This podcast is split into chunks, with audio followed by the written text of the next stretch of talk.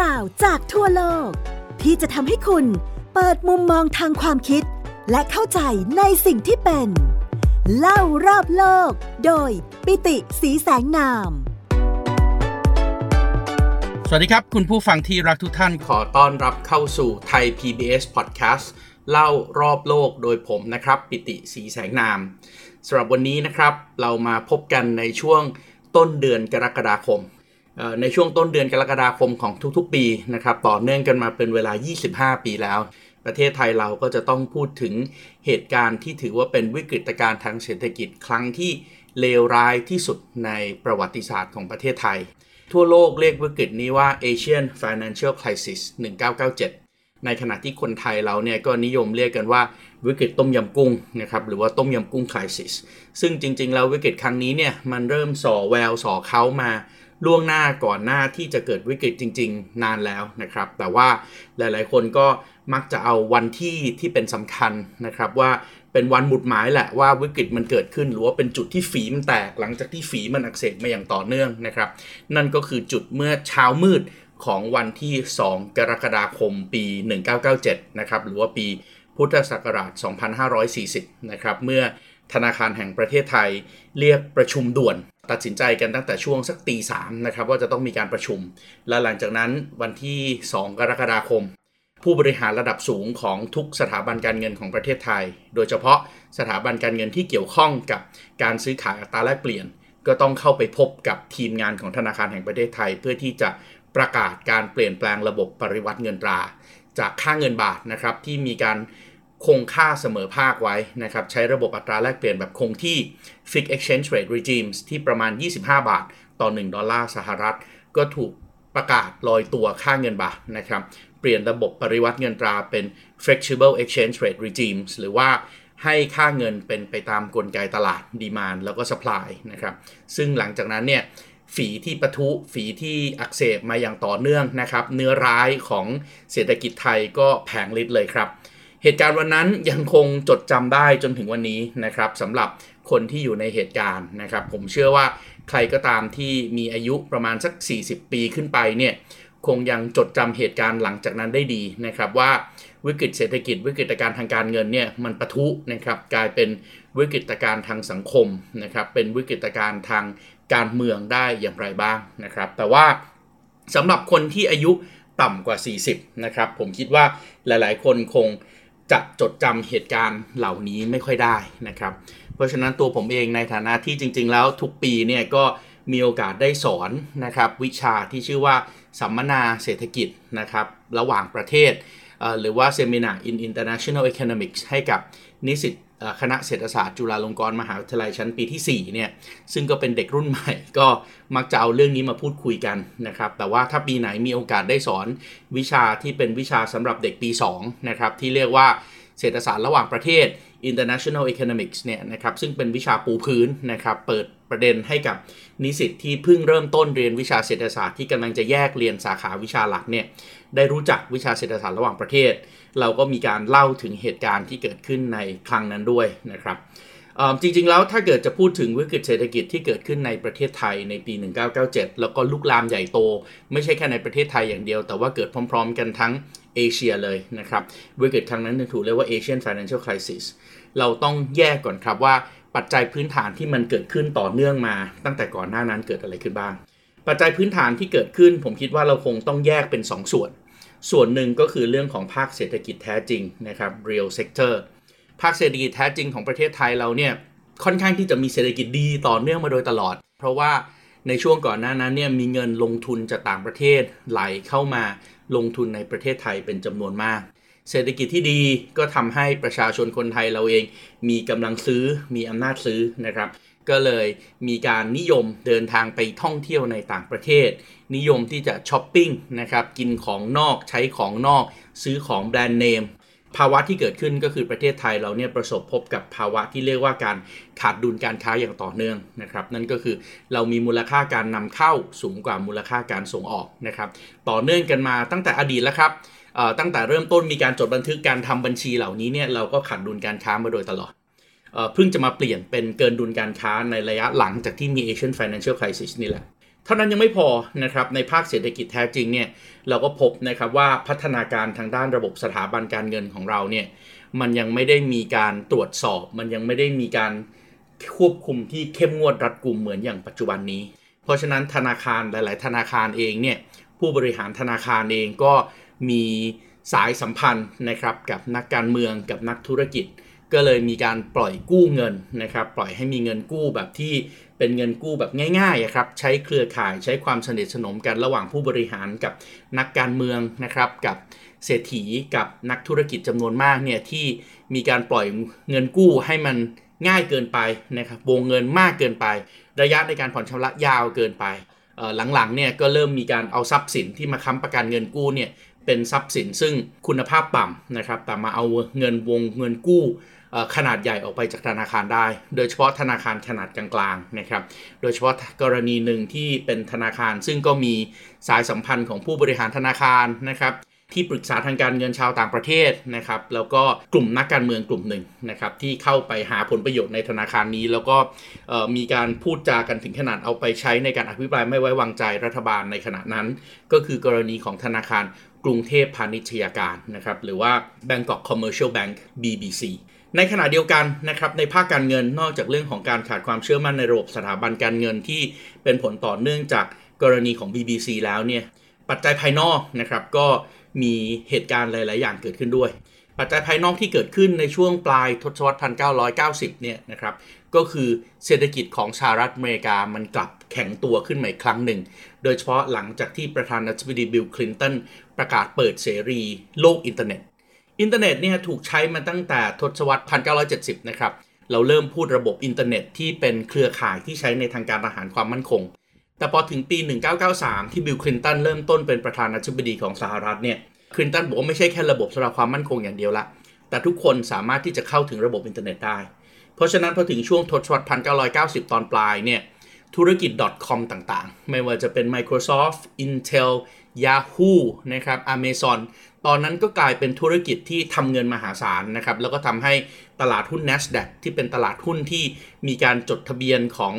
บริษัทเทคโนโลยีต่างๆเนี่ยพุ่งขึ้นสู่จุดสูงสุดนะครับ จากต้นทศวรรษ 1990 เนี่ย NASDAQ อยู่ประมาณสักไม่ถึงพันจุด พอถึงปลายทศวรรษ 1990 เนี่ยหุ้น NASDAQ กำลังจะทะลุไปที่ 5,000 กว่าจุดละ ตลาดในอเมริกาโตขึ้นอย่างต่อเนื่อง เพราะฉะนั้นเงินจำนวนมากก็ไหลเข้าสหรัฐอเมริกา ประกอบกับในช่วงเวลาเดียวกันนั่นเองนะครับอเมริกาเองก็เริ่มต้นในการที่จะจัดระเบียบการค้าในเรื่องของการค้าและการลงทุนใหม่ เพราะว่าสหภาพโซเวียตล่มสลายไปแล้ว ดังนั้นกฎกติกาที่สหรัฐอเมริกาต้องการที่จะเปิดเสรีทางการค้า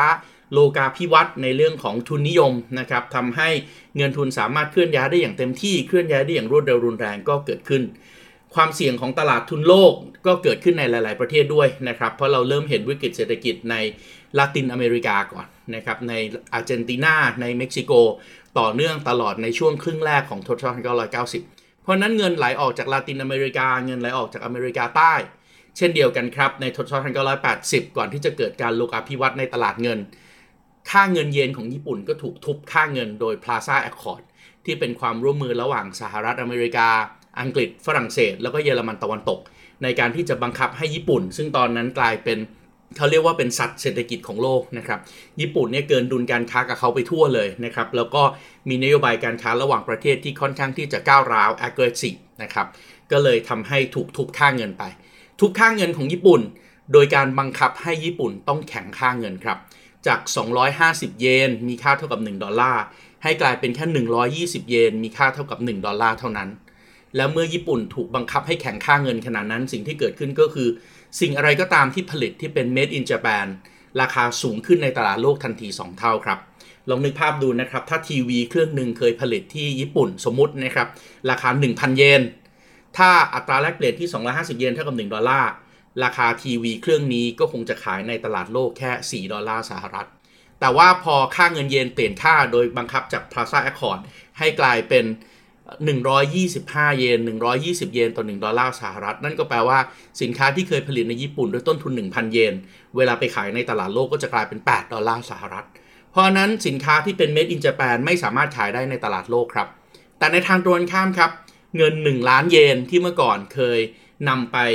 แลกเปลี่ยนนะครับด้วยอัตราแลกเปลี่ยน 250 เยนต่อ 1 ดอลลาร์สหรัฐ ก็แลกดอลลาร์ได้แค่ 40,000ดอลลาร์4,000 ดอลลาร์ใช่ไหมครับ ก็กลายเป็นสามารถที่จะแลกดอลลาร์ได้ถึง 8,000 ดอลลาร์ด้วย เพราะฉะนั้นญี่ปุ่นเองก็เกิดภาวะเงินทุนไหลออกจากญี่ปุ่นจำนวนมหาศาลเพื่อที่จะไปลงทุนในตลาดโลก เพราะฉะนั้นเงินจำนวนมากก็ไหลเข้ามาในเอเชียตะวันออกเฉียงใต้ ซึ่งตอนนั้นเองถือว่าเป็นช่วงที่ใครๆก็กำลังพูดถึงการเป็น newly industrialized countries นะครับ เป็นประเทศอุตสาหกรรมเกิดใหม่ และด้วยการที่เราต้อนรับระบบโลกาภิวัตน์โลกนะครับ การเปิดเสรีทางด้านการเงินนะครับถือหรือที่เรียกว่า Bangkok Infrastructure for Banking Facility ฟาซิขอโทษนะครับ Bangkok Investment Banking Facilitation หรือว่า BIBF ก็เกิดขึ้น ในขณะที่ประเทศไทยเราเองก็อยากจะดึงดูดเงินลงทุน โดยการที่ยังคงอัตราแลกเปลี่ยนแบบคงที่เอาไว้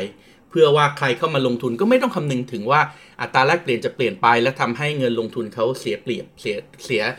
ผลได้ไปถูกต้องไหมครับ แล้วเราก็ใช้นโยบายดึงอัตราดอกเบี้ยสูง เพื่อที่จะให้เงินไหลเข้ามา การเปิดเสรีเหล่านี้นะครับโดยดึงอัตราดอกเบี้ยสูง แล้วก็เกิดขึ้นภายใต้ระบบอัตราแลกเปลี่ยนแบบคงที่เหล่านี้ก็ทำให้เงินจำนวนมากไหลเข้ามาในประเทศไทย เพื่อที่จะเข้าใจ สถานการณ์วันนั้นนะครับ ผมขออนุญาตนำเอาบทความ 2 ชิ้น ซึ่งผู้เขียนเองก็เปิดเป็น Public เอาไว้นะครับ มาเล่าให้ฟังนะครับ เป็นข้อเขียนบน Facebook โดยคุณบรรยงพงพาณิชย์นะครับ คุณบรรยงพงพาณิชย์เนี่ยก็ในอดีตเนี่ยท่านก็เป็นผู้บริหารนะครับ แล้วก็เป็นประธานกรรมการด้วย ปัจจุบันนี้ยังเป็นประธานกรรมการบริหารนะครับของบริษัทหลักทรัพย์พัทระนะครับเกียรตินาคินพัทระ Security นะครับแล้วก็ยังคงเป็นกรรมการบริหารของธนาคารเกียรตินาคินด้วยนะครับซึ่งท่านเองก็ถือว่าเป็นผู้ที่มีประสบการณ์สูงมากนะครับในแวดวงเศรษฐกิจของประเทศไทย กับอีกท่านหนึ่งนะครับถ้ามีโอกาสเวลาเพียงพอผมอาจจะเอาบทความของอีกท่านหนึ่งด้วยนั่นก็คืออาจารย์ปกป้องนะครับอาจารย์ปกป้องเองก็เป็นอดีตอาจารย์ที่คณะ เศรษฐศาสตร์ มหาวิทยาลัยธรรมศาสตร์นะครับ อาจารย์ดรปกป้องจันวิทย์ แต่ว่าปัจจุบันนี้ท่านก็มาเป็นผู้บริหารสำนักข่าว The 101 World แล้วนะครับท่านทั้งสองคนเนี่ยเขียนบทความเอาไว้น่าสนใจมากนะครับ เพื่อที่จะให้เข้าใจบรรยากาศของเศรษฐกิจไทยในตอนนั้นนะครับ ผมขออนุญาตเริ่มต้นโดยบทความบางส่วนนะครับของคุณบรรยงพงพาณิชย์ก่อน คุณบรรยงพงพาณิชย์เขียนบทความนี้เอาไว้นะครับตั้งแต่ปี 2018 ท่านเขียนไว้แบบนี้ครับ 2 กรกฎาคมเวียนมาบรรจบอีกครั้งหนึ่ง เมื่อ 5 ปีที่แล้ว ตอนเริ่มเขียนบทความใน Facebook ใหม่ๆ ผมเขียนสารคดีเรื่องยาว วิกฤตต้มยำกุ้งเอาไว้ เอามาให้เพื่อนที่อาจจะไม่เคยอ่านนะครับ อย่างยาวเลยครับ 2 กรกฎาคม 2556 16 ปีแห่งความหลัง จริง ๆ ก็ท่านเขียนบทความชิ้นนี้ไว้นานแล้ว วันนี้ตื่นแต่เช้าตรู่สิ่งแรกที่นึกถึงก็คือเหตุการณ์ที่เกิดขึ้นในวันนี้ของ 16 ปีที่แล้ว เป็นอันว่าได้เล่าเรื่องเก่าอีกวัน แล้วก็ท่านก็มีวงเล็บไว้ด้วยด้วยความอารมณ์ดีนะครับ สงสัยจะแก่จริง 2 กรกฎาคม 2540 ผมถูกโทรศัพท์ปลุกตั้งแต่ตีห้าครึ่งโดยอาจารย์เปี่ยม อาจารย์เปี่ยมก็คือดรสุภวุฒิสายเชื้อนะครับ โทรมาบอกว่าแบงค์ชาติปลุก CEO ธนาคารทุกคนให้ไปประชุมตอน7โมงเช้า น่าจะมีการลดค่าเงิน ปรากฏว่าอาจารย์เปี่ยมคาดผิดไปนิดนึง เขาไม่ได้ลดค่าเงิน แต่เขาลอยตัวค่าเงินบาท ซึ่งมันก็ลอยลงลอยลงอย่างรวดเร็วจาก 25 บาทต่อ 1 ดอลลาร์สหรัฐ เป็น 40 เป็น 50 ไปโน่นเลย นั่นเป็นฉากเริ่มต้นของหนังยาวที่ชาวไทยจำได้ดี เพราะเป็นหนังที่รวบรวมทั้งดราม่า thriller adventure โศกเศร้ารันทด สยองขวัญ ครบทุกรสชาติ ยกเว้น comedy เพราะขำไม่ออกจริง ๆ 16 ปีผ่านไปเรามาย้อนดูอีกที จริง ๆ วันนี้ 25 ปีแล้วนะครับ เรามาย้อนดูอีกทีว่าเกิดอะไรขึ้น ใครกันวงเล็บที่ไม่ใช่กูทำให้มันชิบหาย หลายคนโทษพ่อมดการเงินคุณพี่โซรอส และชาวคณะ hedge fund hedge fund ก็คือคนที่ไปลงทุนเอากำไรจากการเอาเงินหมุนเข้าไปในตลาดต่างๆ ทั่วโลกนะครับ ที่ทยอยโจมตีค่าเงินบาทหลายระลอก หลายคนโทษธนาคารแห่งประเทศไทยที่ต่อสู้ยิบตาจนบนหน้าตัก บางคนไพร่ไปโทษจีนที่บิ๊กจิ๋วก็คือพลเอกชวลิตยงใจยุทธท่านนายกรัฐมนตรีของประเทศไทยณขณะนั้น ส่งคนไปขอยืม แค่หมื่นล้านเหรียญเราไม่ให้ มีแม้กระทั่งมาโทษผมว่าเป็นที่ปรึกษาควบรวมไทยธนุฟินวันแล้วไม่สำเร็จ และอื่นอีกมากมาย เวลาผ่านไปเรามาดูว่าเกิดอะไรขึ้น ใครทำกันวะเราเรียนรู้อะไร ทั้งหมดต่อจากนี้เป็นการวิเคราะห์ของผมและทีมพัทระก็คือพัทระ Security ที่ผมบอกแล้วนะครับเงินทุนหลักทรัพย์พัทระ เชื่อหรือไม่เชื่อพิจารณากันเองนะครับ วิกฤตเศรษฐกิจ 2540 มีสาเหตุจากปัญหาการลงทุนผิดพลาดอย่างกว้างขวางทั่วไป ในระบบเศรษฐกิจไทยในภาคเอกชน โดยใช้แหล่งเงินทุนที่ไม่เหมาะสม ซึ่งเป็นปัญหาสะสมมากว่า 5 ปี ท่านก็ย้อนเวลากลับไปตั้งแต่ปี 1991 ถึง 1996 นะครับ ก่อนที่จะปะทุในปี 1997 คุณกำลังฟัง เล่ารอบโลก โดยปิติสีแสงนาม ทางไทย PBS Podcast ความจริงเรื่องวิกฤตเศรษฐกิจนี้ผมเล่ามาหลายครั้งต่างกรรมต่างวาระ จนแทบจะเป็นจุดขายหลักอันหนึ่งของผม หาได้จากหลายที่เช่นไทยพับลิก้าแต่วันนี้จะมาล้องไล่ในเวอร์ชันใหม่ โดยมุ่งประเด็นว่าใครทำใครผิด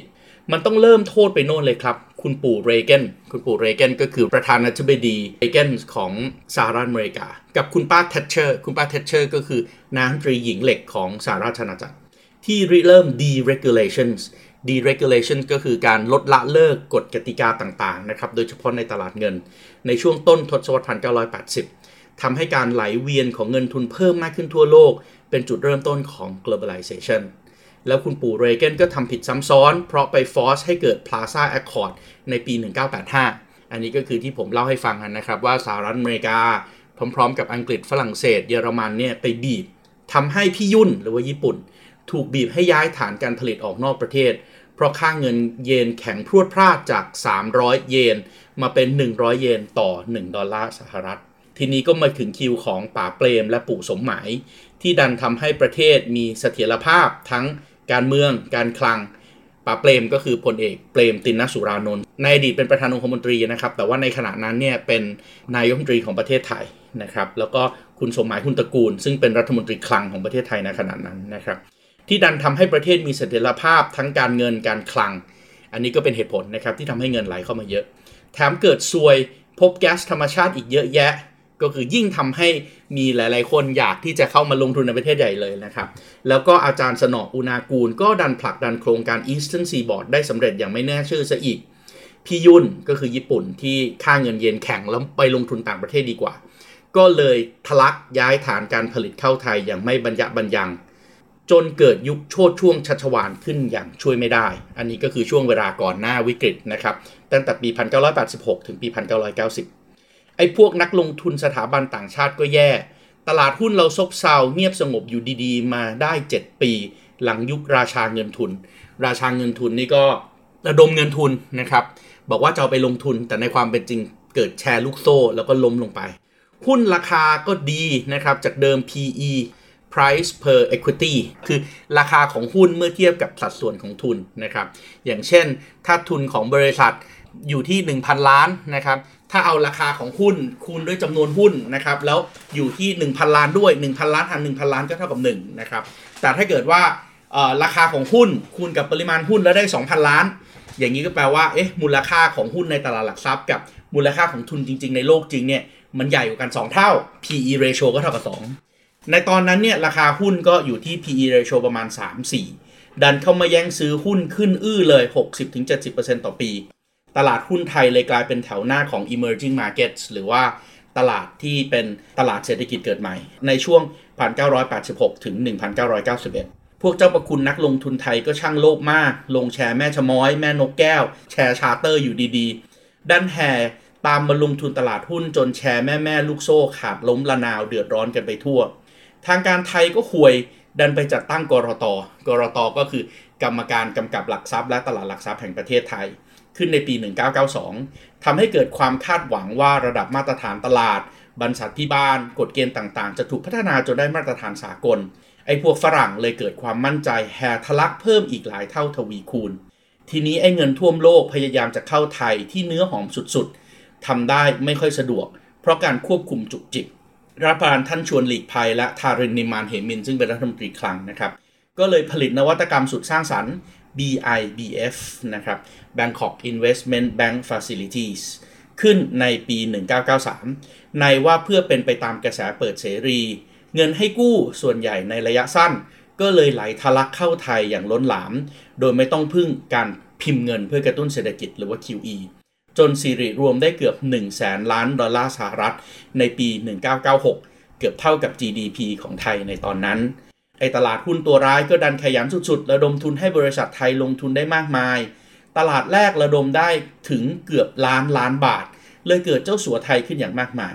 มีการลงทุนทุกหัวละแหงแทนที่จะต้องรอแต่ฝรั่งญี่ปุ่นในแบงก์ปูนอย่างแต่ก่อน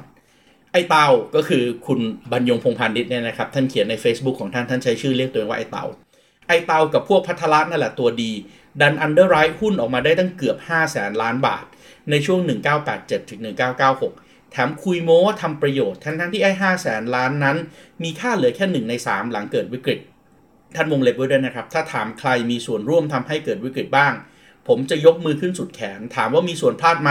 ยอมรับว่ามาก แต่ถ้าถามว่าทำชั่วคิดชั่วไหมเถียงจนตายก็ไม่ยอมรับ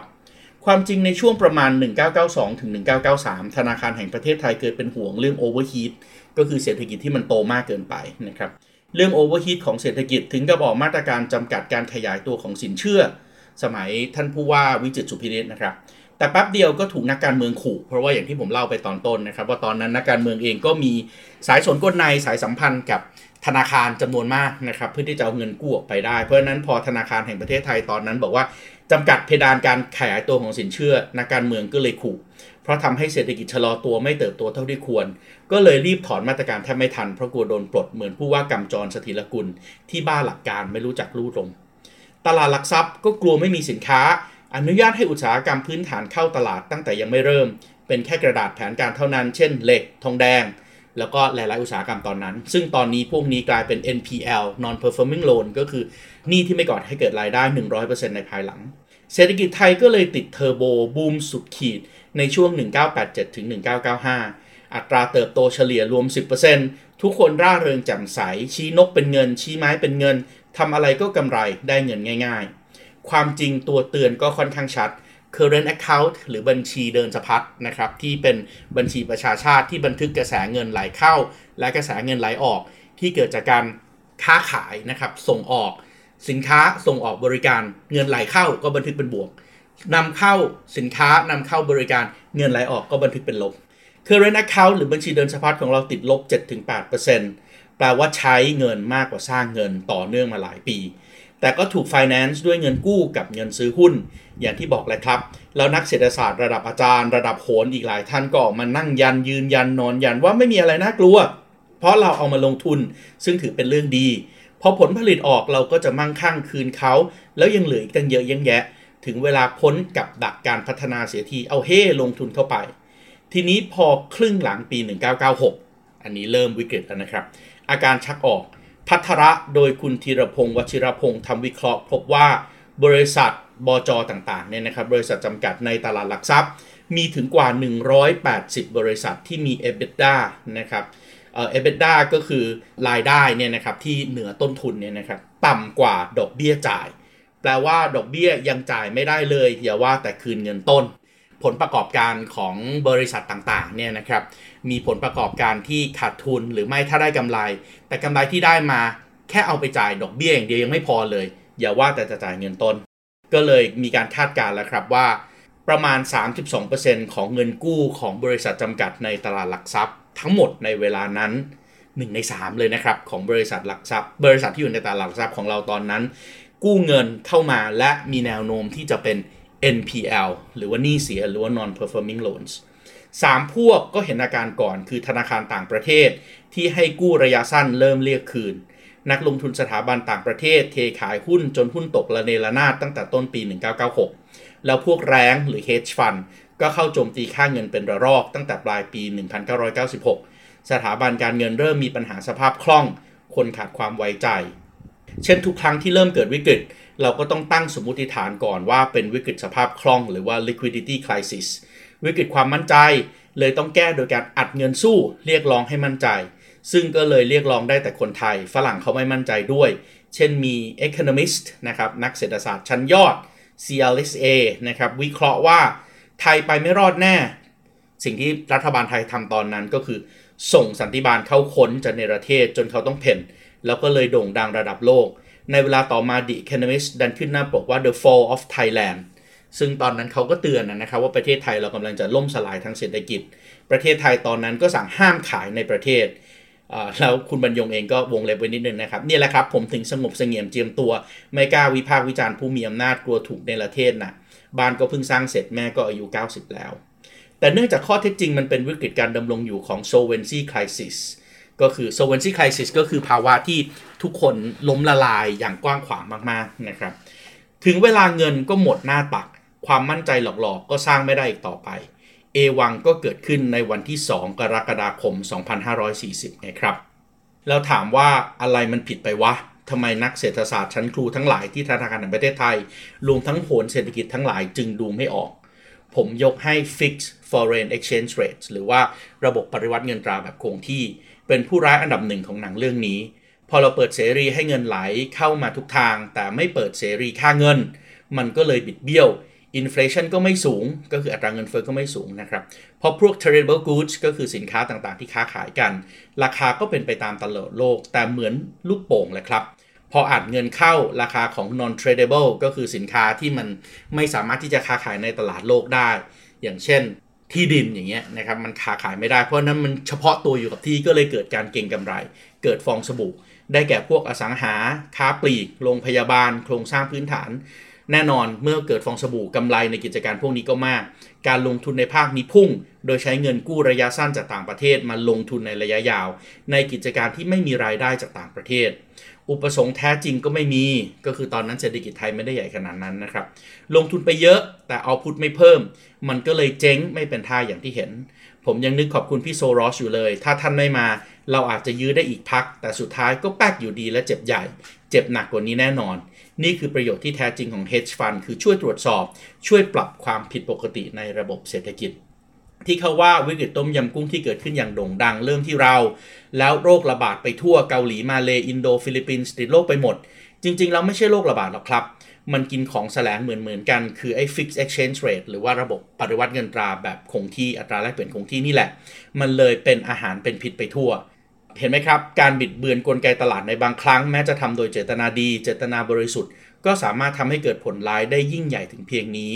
ผมก็ได้แต่หวังว่าการบิดเบือนตลาดข้าวครั้งยิ่งใหญ่อันนี้ก็เริ่มออกนอกเรื่องไปแล้วนะครับจากวิกฤตเศรษฐกิจ แต่ว่าตอนนั้นเองก็พูดถึงเรื่องของการประกันราคาข้าวอยู่ เพราะฉะนั้นผมอาจจะไม่ขอนำเอาเรื่องนี้เข้ามาพูดต่อ เพราะว่าหลุดออกจากเรื่องของวิกฤตเศรษฐกิจไทย เพราะนั้นตอนนี้เราเห็นแล้วแหละว่า สิ่งแวดล้อมณขณะนั้นก็คือเราขาดดุลการค้าอย่างต่อเนื่องนะครับค่าเงินดอลลาร์แข็งค่าอย่างต่อเนื่อง เงินไหลเข้าประเทศจำนวนมาก เราเปิดระบบให้เงินไหลเข้ามา แต่เรามีอัตราแลกเปลี่ยนแบบคงที่ และเราดึงอัตราดอกเบี้ยสูง เพื่อที่จะให้เงินไหลเข้า โดยที่ภาคเศรษฐกิจจริงของเราไม่ได้โตตามเกิดเศรษฐกิจฟองสบู่ เงินไหลเข้าอย่างมากมายนะครับ แต่แทรกแซงตลาดโดยให้อัตราแลกเปลี่ยนคงที่เอาไว้นะครับ เพราะฉะนั้นเกิดอะไรขึ้นครับ เวลาเงินไหลเข้ามากๆนะครับ แล้ว ค่าเงินบาทเนี่ยมันควรจะต้องเปลี่ยนแปลงไป เราก็พบว่าสิ่งที่เกิดขึ้นก็คือนาทีนั้นเนี่ยค่าเงินบาทมันไม่สะท้อนกับความเป็นจริงละ เมื่อค่าเงินบาทมันไม่สะท้อนความเป็นจริง ก็เกิดการเก็งกำไร การเก็งกำไรแบบนี้ประกอบกับการขาดดุลการค้าก็ยิ่งสูงขึ้นสูงขึ้นสูงขึ้นนะครับการขาดความเชื่อมั่นในระบบเศรษฐกิจก็เริ่มเกิดขึ้นอย่างรุนแรง และในที่สุดนะครับ เมื่อโครงสร้างทางเศรษฐกิจตอนนั้นมันไปไม่ได้ ปัญหา moral hazard ที่รุนแรงนะครับ เพราะว่าคุณเอาที่ดินจมน้ำคุณเอาที่ดินด้อยคุณภาพ ใส่เข้าไปในธนาคาร แล้วคุณก็รู้จักกับเส้นสายในธนาคารแล้วเอาเงินออกไปง่าย ๆ ธนาคารก็เริ่มเป็นหนี้เสียนะครับเกิดปัญหาที่เรียกว่า moral hazard ก็คือตอนเขียนโครงการเขียนอย่างดีเลยนะครับ ว่าจะเอาเงินกู้ไปใช้ทำอะไรต่อมีอะไรแต่ถึงเวลาก็เอาไปแจกกัน เอาไปกินวน์กัน เอาไปเที่ยวกัน เกิดปัญหา mismatching นะครับ เงินลงทุนที่เราไปกู้มาจากต่างประเทศ เป็นเงินกู้ระยะสั้น แต่เราดันนำมาปล่อยกู้ในโครงการระยะยาวที่ไม่ก่อให้เกิดรายได้จากต่างประเทศนะครับ เพราะฉะนั้นปัญหาเศรษฐกิจฟองสบู่เหล่านี้ ที่เศรษฐกิจดูเหมือนจะโต แต่มันโตแบบฟองสบู่ครับ มันไม่มีรากอย่างแท้จริง ในที่สุดพอปัญหาฟองสบู่แตกพอโครงสร้างเศรษฐกิจมันไม่สะท้อนภาพที่เป็นจริง วิกฤตก็เกิดขึ้น และวิกฤตที่เกิดขึ้นครั้งนี้ก็สร้างความเสียหายนะครับคำนึงถึงภาระที่เราต้องใช้นะครับแล้วก็ยังเป็นหนี้อยู่จนปัจจุบันยังแก้ไม่หมดนะครับ ตอนนั้นเนี่ยเรามีกองทุนฟื้นฟูและพัฒนาระบบสถาบันการเงินขึ้นมา เขาต้องเอาเงินไปใช้ในกองทุนนี้จำนวน 1.4 ล้านล้านบาท และนั่นคือความเสียหายที่เกิดขึ้น หลังจากวันที่ 2 กรกฎาคมปี 1997 ครับ วันนี้เราเข้าใจถึงปฐมบทนะครับ สิ่งแวดล้อมของ วิกฤตเศรษฐกิจต้มยำกุ้งที่เกิดขึ้นกับประเทศไทยและประเทศเพื่อนบ้านแล้ว สัปดาห์หน้าตอนหน้าในรายการไทย PBS Podcast เล่ารอบโลก ผมจะมาเล่าให้ฟังต่อครับว่า สถานการณ์ในวิกฤตตอนนั้นเกิดอะไรขึ้นบ้างสำหรับวันนี้ผมปิติศรีสลามขอลาไปก่อน สวัสดีครับ ติดตามรับฟังรายการ เล่ารอบโลก ได้ทางเว็บไซต์และแอปพลิเคชันไทย PBS Podcast และติดตามความเคลื่อนไหวรายการได้ที่ สื่อสังคมออนไลน์ ทย PBS Podcast ทั้ง Facebook, Instagram, YouTube และ Twitter